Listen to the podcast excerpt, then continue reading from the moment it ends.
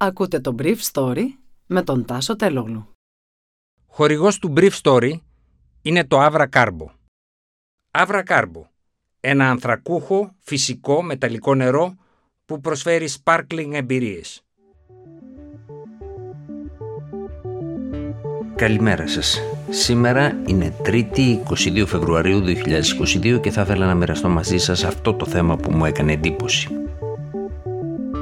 Σουρεαλιστικό ιστορικό μάθημα Πούτιν χαρακτηρίζει την Ουκρανία ιστορική ρωσική περιοχή που δημιουργήθηκε από τους Μπολσεβίκους και που δεν έχει παράδοση δική της κρατικότητας. Πριν το διάγγελμα συνεδρίαση του Συμβουλίου Εθνικής Ασφαλείας με μόνες αντιρρήσεις στην πρωτολογία του Σεργέη Λαυρόφ.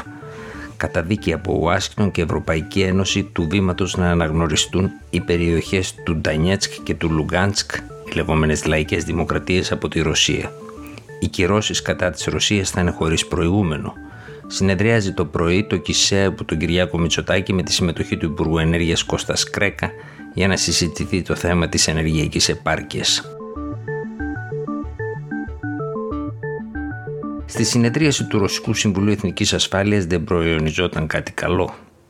Το θέμα ήταν αν η Ρωσία έπρεπε να αναγνωρίσει την ανεξαρτησία των δύο περιοχών του Ντανιέτσκ και του Λουχάντσκ που de facto είχε εξωθήσει στην απόσχηση από την Ουκρανία το 2014 μετά από την εξέγερση στο Μαϊντάν.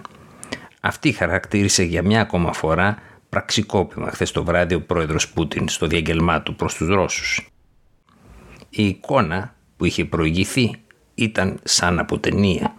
Σε ημικύκλιο, τα μέλη του Συμβουλίου Εθνικής Ασφαλείας της Ρωσίας επαναλάμβαναν διαρκώς τα ρωσικά κλισέ για τη γενοκτονία των ομοεθνών τους είναι άνθρωποι με δικό μας αίμα, είπε ο Πούτιν στο διάγγελμά του, και μόνο ο Σεργέη Λαβρόφ τόλμησε να δώσει ένα ακόμα περιθώριο στη διπλωματία. Στη δευτερολογία του, ωστόσο, ο βετεράνος Υπουργός Εξωτερικών της Ρωσίας είπε ότι συμφωνεί με την αναγνώριση των δύο περιοχών. Η συνεδρίαση φαινόταν ότι είχε γίνει το απόγευμα ώρα Μόσχας και στις 3 το απόγευμα ο Πούτιν υπέγραψε με τους αυτοαποκαλούμενους ηγέτες των δύο περιοχών, μεταξύ των οποίων και Ντενίς Πουσίλιν, ένα τυχάρπαστο τύπος που είχε φάει τα χρήματα των κατοίκων του Ντανιέτσκ στην πυραμίδα MMM, τη συμφωνία για την αναγνώριση των δύο αυτών λεγόμενων λαϊκών δημοκρατιών. Ο Πούτιν στο βραδινό του διάγγελμα αμφισβήτησε το δικαίωμα της Ουκρανίας για έκφραση κρατικότητας και είπε ότι είχε αδύνατους θεσμούς καθώς αυτοί υπονομεύονταν συστηματικά από τους ολιγάρχες αλλά και τις Ηνωμένες Πολιτείες που έχουν μετατρέψει το Κίεβο σε προτεκτοράτο της Δύσης. Ένας στρατός από συμβούλους και μη κυβερνητικές οργανώσεις ληστεύουν τη χώρα, είπε ο Πούτιν. Για να αποδείξει ότι η Ουκρανία είναι ένα failed state, ο Ρώσος ηγέτης χρησιμοποίησε κάθε επιχείρημα. Για τα 6 εκατομμύρια Ουκρανών που εγκατέλειψαν τη χώρα για να δουλέψουν στο εξωτερικό, το 15% του πληθυσμού, για τις τιμές του νερού και τις ενέργειες που αυξήθηκαν, οι τελευταίες όχι χωρίς συνυπετιότητα της Ρωσίας, για τους 60.000 γιατρούς και νοσοκόμες που εγκατέλειψαν την Ουκρανία.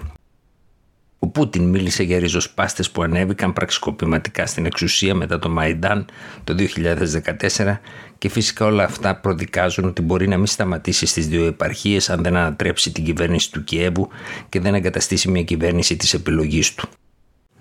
Παρ' όλα αυτά διαβεβαίωσε ότι ο βασικός στόχος μας είναι να φτάσουμε σε συμφωνία χωρίς τη χρήση στρατιωτικής βίας. Προηγουμένως, ο Ρώσος Υπουργός Εσωτερικών είχε πει ότι στόχος της Ρωσίας είναι η αναγνώριση των επαρχιών Όμπλαστ του Λουγκάνσκ και του Ντανιέτσκ στα ιστορικά του σύνορα. Αυτό πρακτικά σημαίνει ότι οι Ρώσοι θα επιδιώξουν να ελέγξουν ολόκληρες αυτές τις περιοχές μαζί με εδάφη που δεν ελέγχουν σήμερα, στα οποία συμπεριλαμβάνεται και η Μαριούπολη. Αυτό θα σημαίνει πόλεμο ολοκληρωτικό και αιματηρό με απώλειες και σε αμάχους καθώς η Μητρόπολη των Ελλήνων στην ακτή της Αζωφικής ελέγχεται από την Ουκρανική κυβέρνηση. Ο πρόεδρος Πούτιν είπε χθες το βράδυ ότι η Ουκρανία έχει ως σκοπό να κατασκευάσει πυρηνικά όπλα, κάτι που συνιστά απειλή κατά της Ρωσίας. Η Ουκρανία έχει δεχτεί με τη συνθήκη της Βουδαπέστη το 1994 να καταστρέψει τα πυρηνικά της όπλα, κακώς όπως αποδεικνύεται σήμερα, ενώ η Ρωσία, το Ηνωμένο Βασίλειο και οι Ηνωμένες Πολιτείες είχαν παράσχει εγγυήσεις για την ασφαλειά της. Εν τω μεταξύ, χθες το βράδυ, πρόεδρος της Ευρωπαϊκής Επιτροπής, Ούρσουλα Βαντερ Λάιεν, μίλησε στο πρώτο κανάλι της γερμανικής τηλεόρασης απειλώντας με μαζικές συνέπειες στην περίπτωση μιας ροζικής επίθεσης στη Μόσχα και επαναλαμβάνοντας ότι το πακέτο μέτρων που θα εφαρμοστεί εναντίον της Ρωσίας είναι χωρίς προηγούμενο η Ρωσία θα αποκοπεί από τις διεθνείς χρηματιστηριακές συναλλαγές, είπε η κυρία Βαντερ Λάεν. Ο Βρετανός Πρωθυπουργός Μπόρις Τζόνσον διευκρίνησε ότι οι ρωσικές εταιρείες δεν θα μπορούν σαν συνέπεια αυτών των κυρώσεων να κάνουν πλέον συναλλαγές σε δολάρια και βρετανικές λίρες.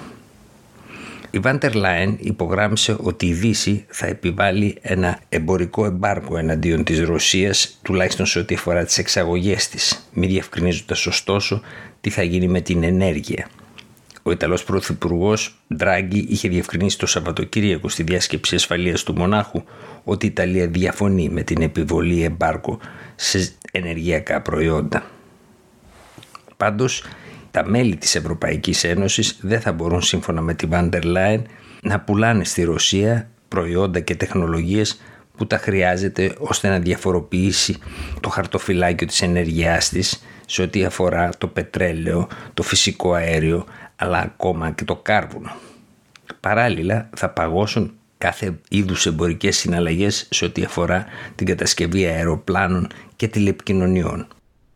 Το πακέτο αυτό των μέτρων εναντίον της Ρωσίας έχει δημιουργηθεί σε συνεργασία με τις Ηνωμένες Πολιτείες. Η Φάντερ Λάιν και η Ευρωπαϊκή Επιτροπή δεν θέλει να ανακοινώσει λεπτομέρειες καθώς φοβάται ότι πολλές χώρες θα το ξεπουπουλιάσουν διαφωνώντας εκείνο ή στο άλλο. Για την εφαρμογή του πακέτου των μέτρων απαιτείται ομοφωνία μέσα στην Ευρωπαϊκή Ένωση. Ένα σημείο που παραμένει ασαφές είναι πότε θα εφαρμοστούν αυτά τα μέτρα. Φαίνεται ότι οι Υπουργοί Εξωτερικών της Ένωσης που συνεδρίασαν χθες το πρωί αποφάσισαν ότι αυτό θα γίνει όταν Ρώσοι στρατιώτες και άρματα μάχης περάσουν την Ουκρανική μεθόριο. Μέχρι τότε δεν εφαρμόζονται κυρώσεις. Σήμερα το πρωί συνεδριάζει στην Αθήνα το Κυβερνητικό Συμβούλιο Εθνικής Ασφάλειας στις 9.30 υπό την Προεδρία του Πρωθυπουργού Κυριάκου Μητσοτάκη.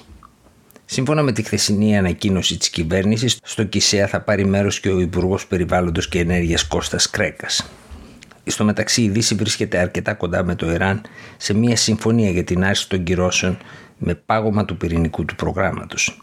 Το Ιρανικό φυσικό αέριο θα μπορούσε να αντικαταστήσει ένα μέρος του ρωσικού όταν και αν χρειαστεί. Ήταν το Brief Story για σήμερα 3η 22 Φεβρουαρίου 2022.